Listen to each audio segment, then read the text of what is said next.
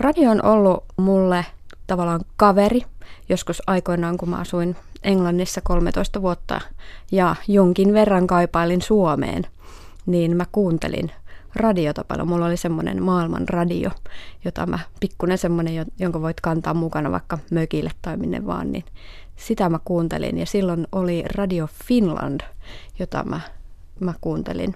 Ja, ja sitten radio on ollut ja on edelleen mun elämässä se media, jota mä kuuntelen ja johon mä luotan, kun on joku iso juttu päällä. Eli jos tapahtuu jotakin, jotakin maata järisyttävää tai on joku kiinnostava iso tapahtuma käsillä, niin mä pistän mun radion päälle. Mä muistan edelleen hyvin selvästi, missä mä oon ollut, kun on tapahtunut jotain isoa. Ja silloin yleensä aina se radio on ollut päällä.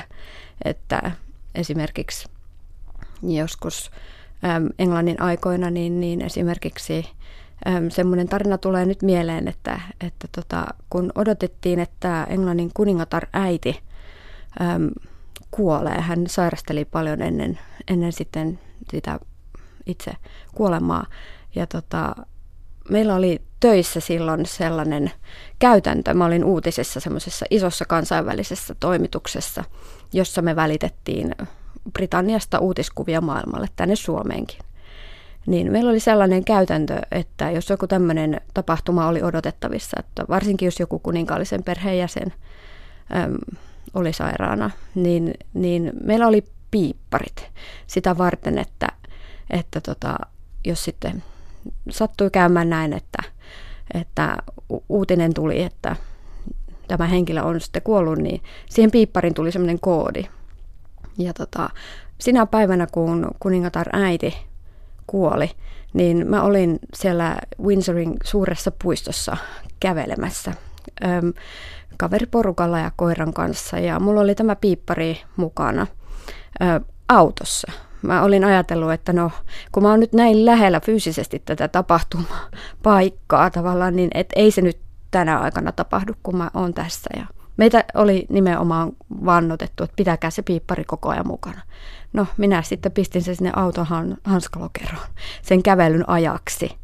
Ja kun me tultiin sieltä kävelyltä, olisiko se ollut jonkun tunnin, ehkä puolitoista, mä pistin radion päälle. Ja radiosta tuli uutinen, että Englannin kuningatar äiti oli juuri kuollut. Ja sitten mä otin sieltä hanskalokerosta sen piipparin, johon oli tullut tämä koodi. Et radio toi tämän uutisen minulle siinäkin tilanteessa ensimmäisenä. Et kyllä, kyllä radiolla on hyvin suuri merkitys mun elämässä ja mä muistan hyvin tarkasti tämänkin tilanteen ja monta muuta. Mikä vei sinut aikoinaan sitten tuonne Britanniaan? No, tämä on vähän kuulostaa tälle jotenkin kliseiseltä, mutta rak, rakkaus. Rakkaus vei Mä lähdin rakkauden perässä, joo, tämmöinen nuori 19-vuotias olin silloin. Ja, tota, ja sillä reissulla, joka alkoi 20 vuotta sitten, niin, niin meni 13 vuotta. Ja opit paljon matkan varrella. Mitä kaikkea siellä teit? No, mä pääsin opiskelemaan mediatuotantoa heti kun mä muutin sinne ja, ja mulla oli erikoistumisalana journalismi. Mua kiinnosti toimittajan työ. Siinä vaiheessa mä en vielä oikein ollut varma, että tulisiko musta toimittaja vai mikä musta oikein tulisi, mutta sitten mä tein mun lopputyönäni sellaisen dokumentin lentopelosta.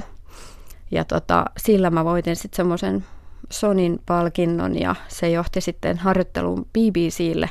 Mä lähetin silloin VHS-kasetin siitä mun tuota, dokumentista BBCn tuottajalle – tälleen rohkeasti vaan, että olen Minno Suomesta ja tässä on tämmöinen ohjelma, jonka mä oon tehnyt ja musta olisi kiva tulla harjoitteluun, jos se on mahdollista. No sieltä tuli sitten kirje, silloin ei ollut vielä sähköpostit niin kauhean yleisiä, niin että tervetuloa työharjoitteluun. Ja mä olin sitten äm, työharjoittelussa sellaisessa dokumenttiohjelmien toimituksessa ja, ja tota, se johti sitten pikkuhiljaa siihen, että mä aloin aktiivisesti, aktiivisesti haiskella töitä alalta ja, ja mä pääsin töihin äm, ihan ihan uskomattoman, uskomattoman paikkaan, että mun ensimmäinen kunnon työpaikka oli ITNin äm, kansainvälisellä uutisdeskillä. Ja edelleenkin mä ihmettelen, että miten siinä oikein niin kävi, mutta, mutta tota, pärjäsin haastattelussa hyvin ja olin seurannut uutisia, mikä oli tietysti uutistyössä tärkeä. Ja, ja tota, siitä se sitten alkoi. Mun ensimmäinen työvuoro siellä Lontossa todella vilkkaassa uutishuoneessa, uutistoimituksessa oli parlamenttivaali-iltana – ja mä olin suomalainen, vielä aika arka ja ujo ja, ja tota, parlamenttivaali-ilta oli aikamoinen. Ja tota, kyllä mä muistan silloin alkuaikana, että mua aika paljon jännitti mennä töihin, että mitäköhän tänään tapahtuu. Ja sitten alkoi tapahtua asioita. Syyskuun 11. päivän terrori-iskut tapahtui aika pian sen jälkeen, kun mä aloitin siinä työssä. Mun rooli oli uutisassistentti aluksi, sitten mä etenin apulaistuottajaksi ja tuottajaksi – ja tota, siinä aikana siellä kyllä ehti tapahtua kaikkea. Ihan uskomatonta. Ja, ja, mutta mitä on jäänyt niin ehkä eniten mieleen on, niin on nämä suuret uutistapahtumat, joissa sain olla mukana suunnittelemassa ja sitten välittämässä niitä uutisia maailmalle. Että kaikki kuninkaalliset tapahtumat on erityisesti jäänyt mieleen. Sillä samalla deskillä, missä mä työ, työskentelin, niin pyöritettiin sellaista niin kutsuttua Royal Rota, joka oli siis kuninkaallinen kamera päiväkirja. Että sieltä lähetettiin sitten kamerat aina niihin paikkoihin, missä Englannin kuningasperhe saattoi liikkua.